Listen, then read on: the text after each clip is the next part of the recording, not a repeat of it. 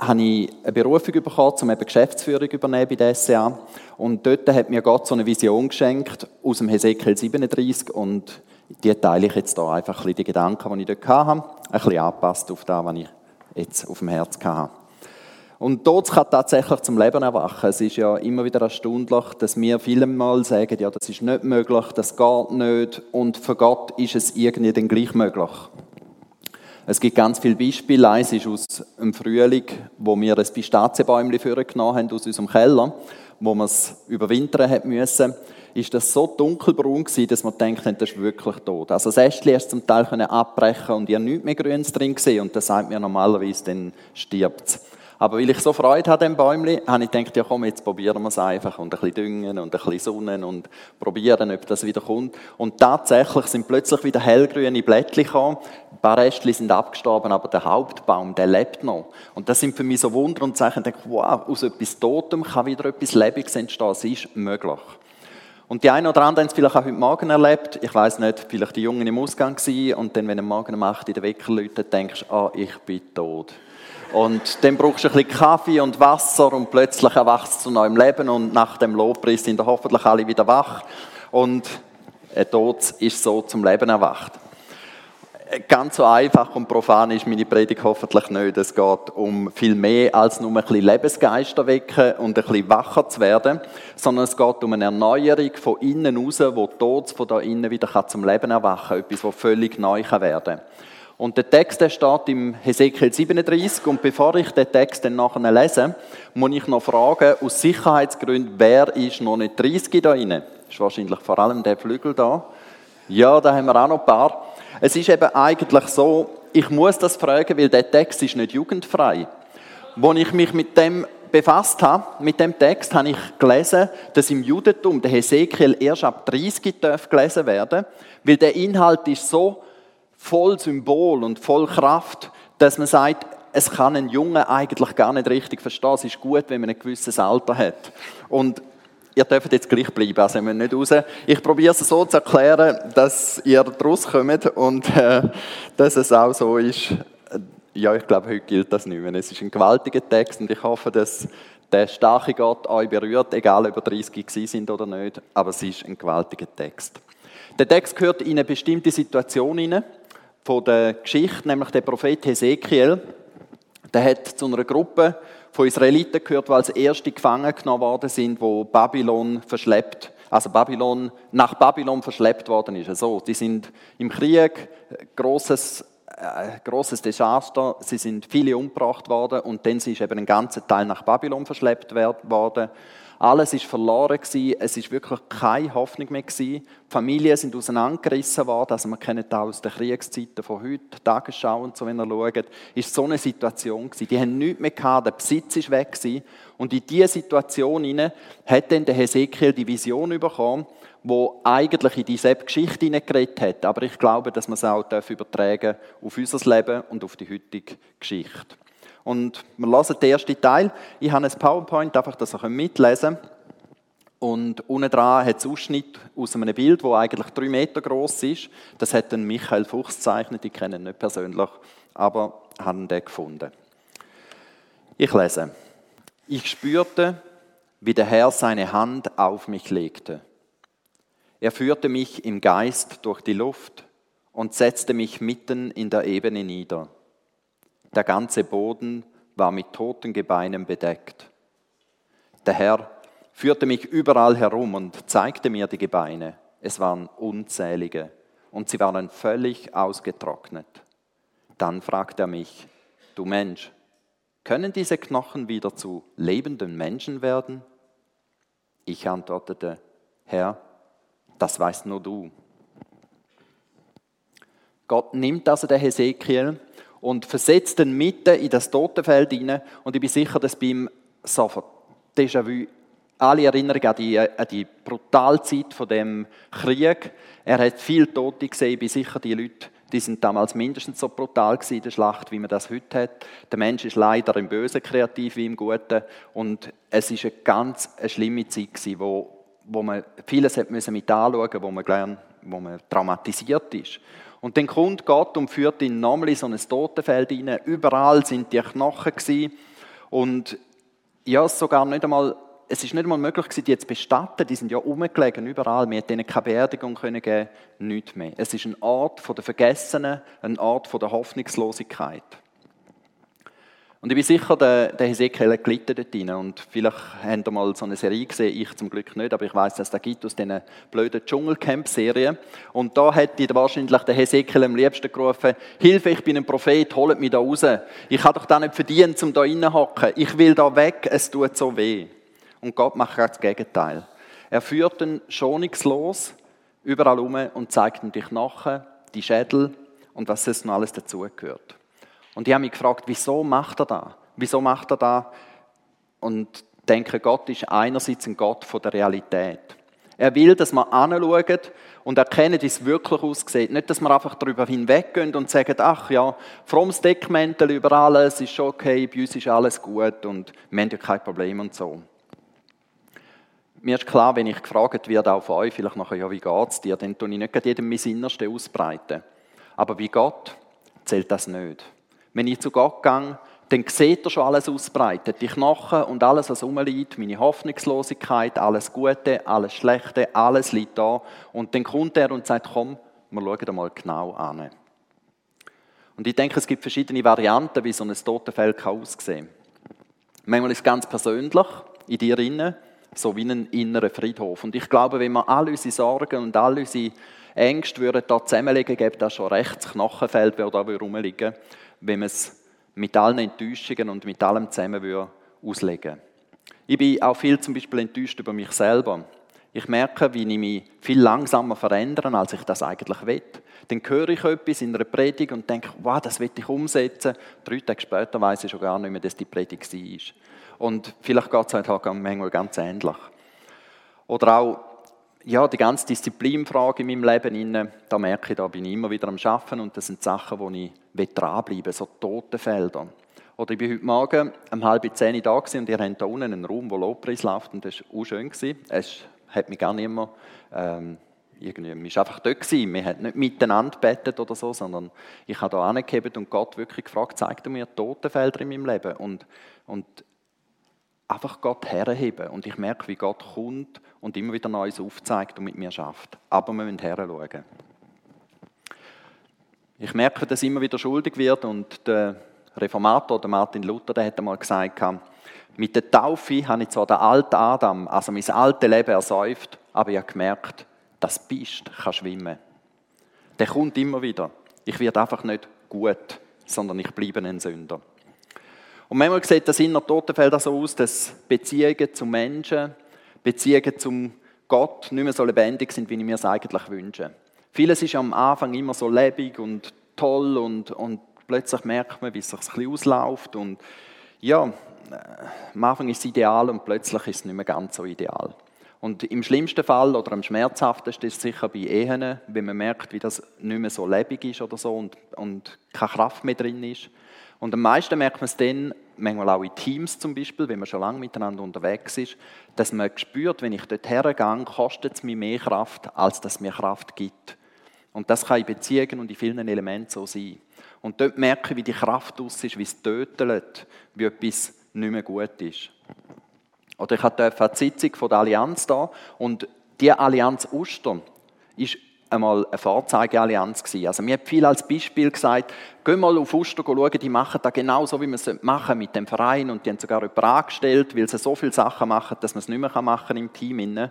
Und ja, ist, ist einfach gewaltig gewesen. und im Moment, denkt es mir, ist eine Phase, wo man wahrscheinlich eher muss sagen, jetzt töten es ein bisschen. Also man ist am überlegen, wie könnte es weitergehen. Man hat so viel zu tun, jeder ein Einzelgemeinde, dass man wie keinen Raum mehr hat für das Gemeinsame. Und man ist froh, wenn man das gerade so knapp schafft, wo man noch muss. Und ich sage das nicht als Richter oder als Verurteilung oder so, sondern einfach als Einschätzung. Ich glaube, es gibt immer wieder Situationen, wo etwas auch wie neu muss wachsen, wenn man merkt, eben, es ist tot. Und man schaut die Totengebeine an und sagt, das kann doch nicht sein. Es ist nicht so, wie es sein sollte. Es ist da tot. Und dann heißt es im Text, dass Gott ihn durch das Totenfeld durchgeführt hat. Und ich kann mir wirklich gut vorstellen, dass Gott der Hesekiel an der Hand genommen hat und die Hand ausgestreckt und gesagt, komm, wir gehen zusammen durch das Totenfeld. Er ist nicht allein, geh mal ein bisschen da durch und dann schau schon mal, was mit dir macht. Sondern Gott nimmt ihn an der Hand und sagt, komm, wir gehen miteinander da durch. Und das ist für mich total tröstlich.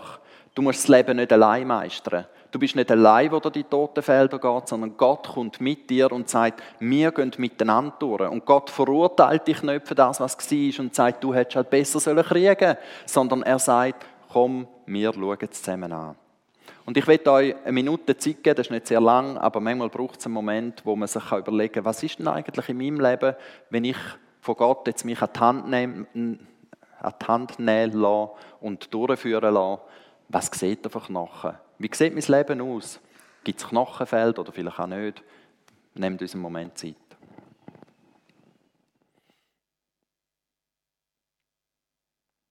Unsere Geschichte, unsere Vergangenheit ist nicht immer so, dass es lässig ist zum Herschauen. Aber es braucht Mut zum Anschauen. Es braucht irgendwie eine gewisse Zeit. Und ich wünsche euch auch, dass ihr die vielleicht noch das Mal nehmt und sagt, Gott, zeig du mir die Knochenfelder. Und eigentlich liebe so, spürst du mit Zeug gar nicht so. Ich bin vom Typ her eher einer, wo, wo ja, ein bisschen darüber hinweg geht. Ich habe es gerne lustig, ich habe gerne ähm, Unterhaltung, ich tue gerne shooten, all diese Sachen. Und ich sage manchmal, ja, auch wir Männer haben Gefühl, Hunger und Durst. Aber ähm, es stimmt natürlich nicht. Wir haben noch viel mehr Gefühl, aber wir haben es manchmal nicht so zuvorderst. Gott macht das nicht, uns durch die Knochenfelder führen, weil er uns quälen will, sondern er will, dass wir heranschauen. Und wir bleiben dann vielmals stehen und jammern und sagen, ja, unsere Gesellschaft ist schlecht, unsere Gemeinde ist schlecht, unsere Umstände sind schlecht und was auch immer. Aber Gott sieht schon die Kraft, die da drin steckt. In diesen Totenfeldern bleibt er nicht stehen, sondern er sagt, hey, du Mensch, können diese Knochen wieder zu lebenden Menschen werden? Und da ist der Hesekiel in der Klemme dann merkt er plötzlich, dass eigentlich die Realität in ihm sagt, hey, sorry, jetzt bist du definitiv zu spät. Siehst du die Knochen? Tausende von Knochen, wie soll da wieder etwas Neues entstehen? Das ist doch gar nicht möglich. Und innerlich hat er vielleicht noch einen gewissen Glauben und sagt, ja, wenn der Gott tatsächlich Himmel und Erde geschaffen hat und aus Erde können Menschen machen und aus einer Rippe, vielleicht, ich meine, da liegt auch ab und zu eine Rippe, kann er auch wieder einen Mensch daraus machen. Und dann hat er wahrscheinlich überlegt und ich hätte jetzt gedacht, ein Hesekiel, ein Prophet, ein, ein Mann Gottes, der würde ganz klar sagen, jawohl Gott, ich traue dir das zu sagen, aber er weicht aus und sagt, Herr, das weißt nur du. Und mich ermutigt es enorm, dass der Mann irgendwo, glaube ich, auch Zweifel hat und nicht einfach gerade reinsteht. Lesen wir, wie es weitergeht. Und er fuhr fort, rede als Prophet zu diesen Gebeinen, ruf ihnen zu, Ihr vertrockneten Knochen, hört das Wort des Herrn, so spricht der Herr, der mächtige Gott zu euch, gebt acht, ich bringe Lebensgeist in euch und ihr werdet wieder lebendig. Ich lasse Sehnen und Fleisch auf euch wachsen und überziehe euch mit Haut. Und dann hauche ich euch meinen Lebensgeist ein, damit wieder Leben in euch kommt. Ihr sollt erkennen, dass ich der Herr bin ich tat, was der Herr mir befohlen hatte, und während ich noch redete, hörte ich es rauschen. Die Knochen rückten zueinander, so wie sie zusammengehörten. Ich sah, wie die Sehnen und Fleisch darauf wuchsen und sich eine Haut bildete. Aber es war noch kein Lebensgeist in ihnen. Da nimmt also jetzt Gott den Hesekiel in die Pflicht und fordert ihn auf, red du ein Machtwort in die Situation hinein, wo tot ist. Los, sag du den vertrockneten Knochen, kommt wieder zum Leben. Lasst zu, im Namen vom lebendigen, heiligen Gott, ihr sollt wieder aufstehen, ihr sollt wieder Mensch werden. Und er hat es tatsächlich da, er hat reingeredet. Er hat gesagt in die Situation hinein, los, stehen auf. Und dann hat es angefangen zu knacken und rauschen heisst Und plötzlich ist der Kopf da rübergekommen und das Rippli da. Und wenn man sich das so vorstellt, wie die Gebeine plötzlich tausende von Menschen da wieder zusammengesetzt wird, wie ein Puzzle, das da zusammenkommt. Und nachher plötzlich kommt Fleisch drin eingeweiht und dann sieht es so grusig aus, wie vielleicht da bei diesen Körperwelten-Ausstellungen, die ich schon Fotos gesehen habe. Und nachher kommt Haut drüber und plötzlich liegen da lauter Menschen rum, aber immer noch tot. Äh, so cool ist das immer noch nicht, aber es ist sicher ein riesiges Spektakel wenn man sich das vorstellt. Es ist gewaltig. Und diese Passage ist für mich für ein wichtiges Bild geworden. Wenn wir so Situationen wo wir glauben, dass sie tot sind, dann probieren wir zu Recht, dass wir sagen, wir rufen rein. Wir überlegen uns, was wir machen können. Wenn zum Beispiel ein Hauskreis nicht mehr ganz so lebendig ist, wie man sich da vorstellt, dann überlegt mir, was können wir machen? Ist er zum Beispiel zu gross geworden? Sollen wir ihn teilen? Oder müssen wir das Programm ändern? Oder das Konzept ändern? Wie auch immer. Wir suchen da nach Wegen. Oder vielleicht bei anderen Situationen überlege ich mir, ich könnte mir eine Person suchen, die mir hilft, um etwas umzusetzen. Und da tun ich auch die Struktur ändern, um mir möglichst eine gute Chance zu geben. Und bei der Allianz gibt es vielleicht auch Varianten, um zu sagen, wie könnte man denn das wieder zum Leben erwecken? Und am schnellsten überlegt man, ja gut, ich habe in dieser Sitzung drei, vier Frauen gesehen, die gesagt haben, wir haben das Herz für das. Wieso gibt man denen nicht einfach Kompetenz und sagen, komm, könnt ihr Sachen machen, wo Vollzeiter jetzt vielleicht keine Zeit haben? Oder so Sachen kommen mir sofort in den Sinn. Und ich glaube, das würde zum Guten bewegen. Es ist so, wir brauchen gute Strukturen, gute Konzepte, gute Hilfe und müssen uns überlegen, wie etwas zum Leben erwachen könnte. Aber das sind am Schluss nur Strukturen. Es ist die Ausgangslage, damit etwas passieren kann, brauchen wir Vernetzung. Wir brauchen Strukturen. Ihr habt hier in der Gemeinde auch eine Struktur. Ihr habt einen Pastor, ihr habt wahrscheinlich eine Gemeindeleitung, ich kenne sie nicht genau. Aber man weiß, so und so läuft es ab. Und das hilft einem extrem zum Arbeiten. Aber manchmal ist man im Risiko, dass man dann plötzlich sagt, die Strukturen sind das Heilmittel, die Strukturen sind das Leben. So funktioniert es bei uns und so läuft es und dann laufen mit diesen Strukturen hin und es ist ja gut und es funktioniert. Aber es ist eigentlich viel zu wenig. Es ist ein Mensch komplett da, wo das Leben in sich trägt, aber es ist noch kein Leben drin. Es tötet halt immer noch, obwohl es eigentlich schon recht gut aussieht. Es könnte leben, aber es lebt noch nicht. Und ich habe noch ein Bild mitgenommen mit allen Toten und so. ist eher ein männliche, äh, männliche Sache da. Darum habe ich für die Frauen noch einen Föhn mitgenommen. Die brauchen dann meistens ein länger als Männer mit den kurzen Haaren. Die meisten haben kurze Haare. Und ich habe da den Föhn dabei. Und eigentlich ist das Bild ganz einfach. Es ist einfach nochmal eine Verdeutlichung. Ich habe da den Föhn, der hat eigentlich alle Potenzial zum Haartrocknen. Der hat hier innen die Heizstrahler und einen Lüfter und einen Schalter zum Einschalten. Und wenn ich den einschalte, passiert logischerweise nichts, weil ich da den Stecker in der Hand habe. Es ist alles da, was könnte funktionieren, aber es tut nicht, weil er noch nicht eingesteckt ist. Ich komme nachher nochmal darauf zurück. Was fehlt denn wirklich, dass das Leben erwacht? Und jetzt kommen wir zum letzten Teil.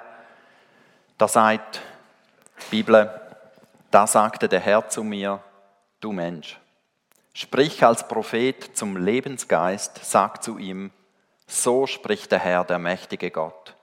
Komm aus allen vier Himmelsrichtungen und hauche diese Toten an, damit wieder Leben in sie kommt. Ich tat, was der Herr mir befohlen hatte.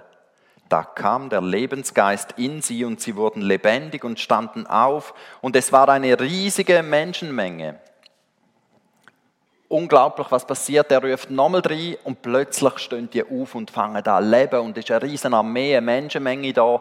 Wow, ein riesen Bild. Und ich denke, es ist ein Hoffnungsschimmer auch für uns, um zu sagen, manchmal passiert nicht alles im ersten Anlauf. Manchmal braucht es mehrere Schritte zum Vorwärts gehen. Und ich glaube, wirkliche Veränderungen in unserem Leben und in unserem Umfeld brauchen manchmal Menge Anläufe, braucht Geduld, braucht gewisse Schritte. Und was beim ersten Anlauf gefällt hat, jetzt in dem Bild da, in dieser Geschichte, das ist Gottes Geist. Es ist die Dimension, wo meine Möglichkeiten übersteigt, wo ich nicht einfach machen kann, sondern ich glaube, dass Gott, wo mein Leben und meine Projekte und meine Ideen dann eben erst beseelt, wenn sein Geist reinkommt. Und plötzlich mache ich nicht mehr da, wenn ich nur will, sondern plötzlich fängt es an, überlegen, Gott, was willst du? Welche Werke hast du vorbereitet? Was willst du mit meinem Leben? Und im persönlichen Knochenfeld ist die Frage, was heißt das?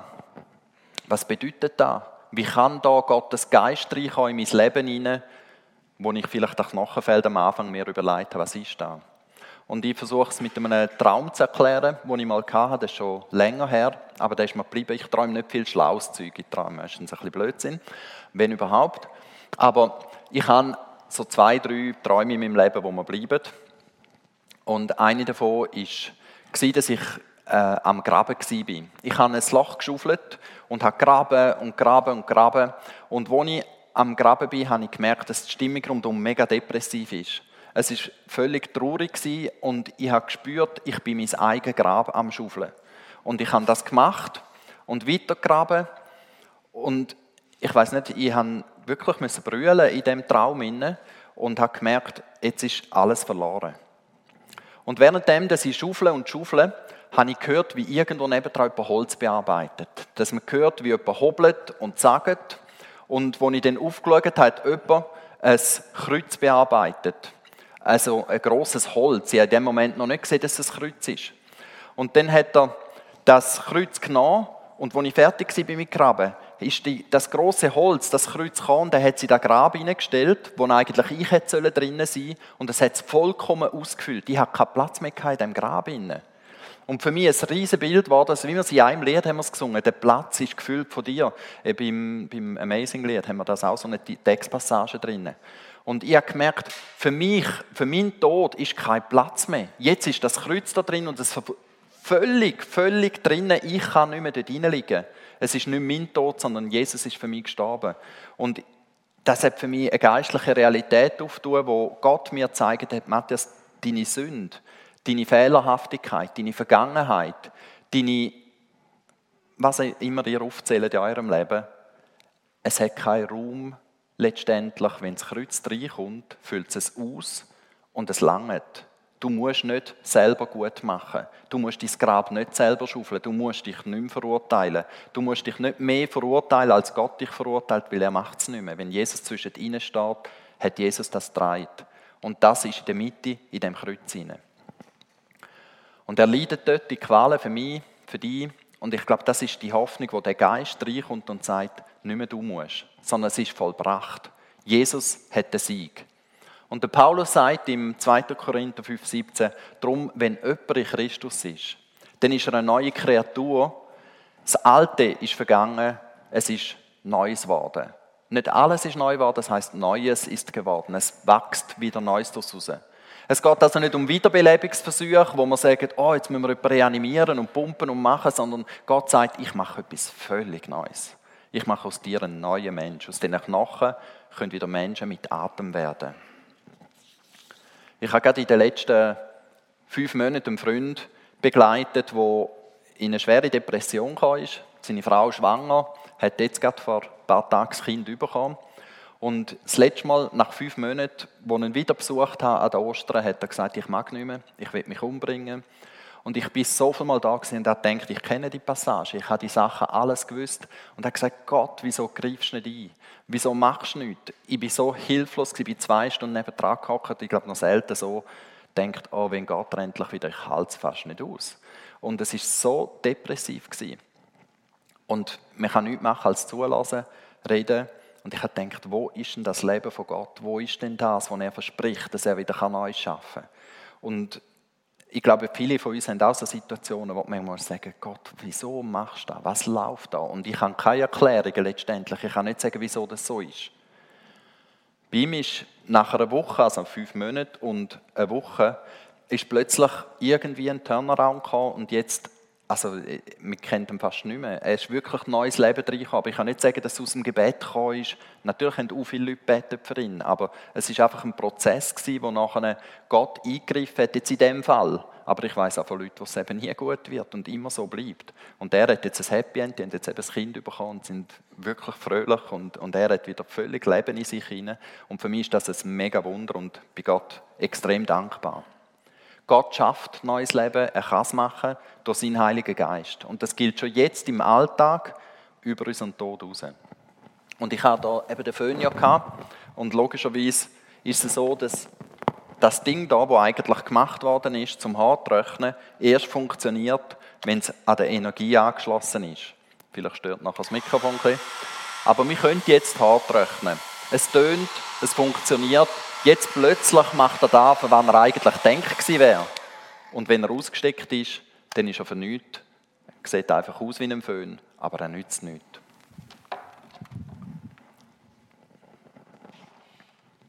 Ich brauche in meinem Leben die Kraft vom Heiligen Geist. So habe ich die Energie, das zu machen, wo eben Gott für mich will. Und ich will dauerhaft mit dem Heiligen Geist verbunden sein. Du kannst nicht einfach sagen, ja, jetzt bin ich am Gottesdienst, jetzt stecke ich da jetzt mal für eine Stunde lang ein bisschen oder eineinhalb, wie es bei euch geht, stecke ich mir da ein und jetzt habe ich ein bisschen Power und jetzt lange für die ganze Woche. Sondern Gott sagt, nein, nein, das ist nicht so. Du musst verbunden bleiben. Der Film funktioniert immer nur dann, wenn er eingesteckt ist. Das ist ja von nichts.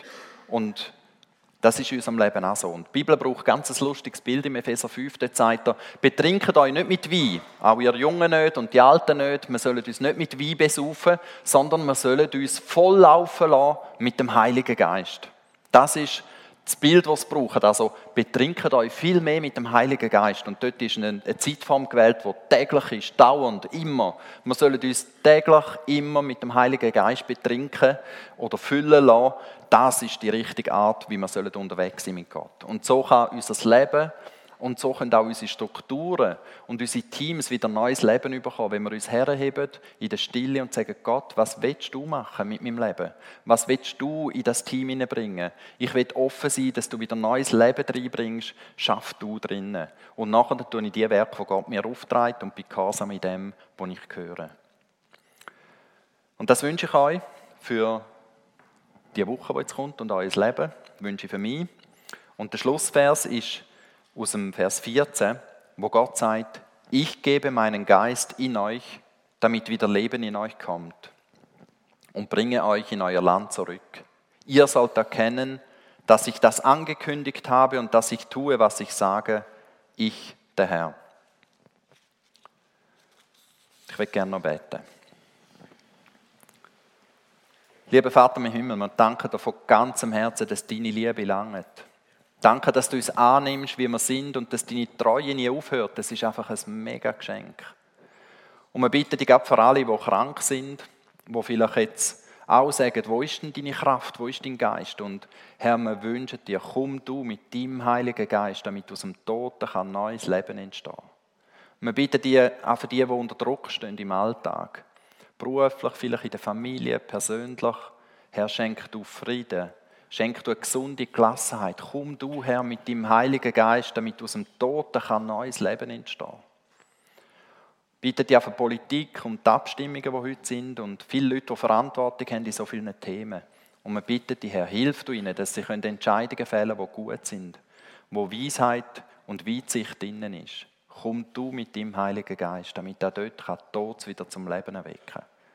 Bitte dich speziell gerade auch für die Anti-AIDS-Kampagne, die so destruktiv ist, dass wir da wirklich ein Zeichen setzen auch als Christen und uns einsetzen dafür, dass du durchkommst und dass wir da auch einen Weg gehen als Schweiz, der konstruktiv ist und nicht destruktiv.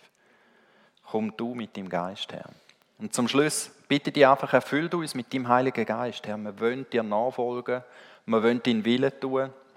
Red du zu uns, führ du uns, hilf uns, dass wir deine Augen, deine Ohren, deine Hände, deine Füße im Alltag hinein, dass wir mithelfen können, dass Tod wieder zum Leben erweckt wird. Komm du mit dem Heiligen Geist. Wir wünschen uns, dass das wahre Leben durchbricht. Amen.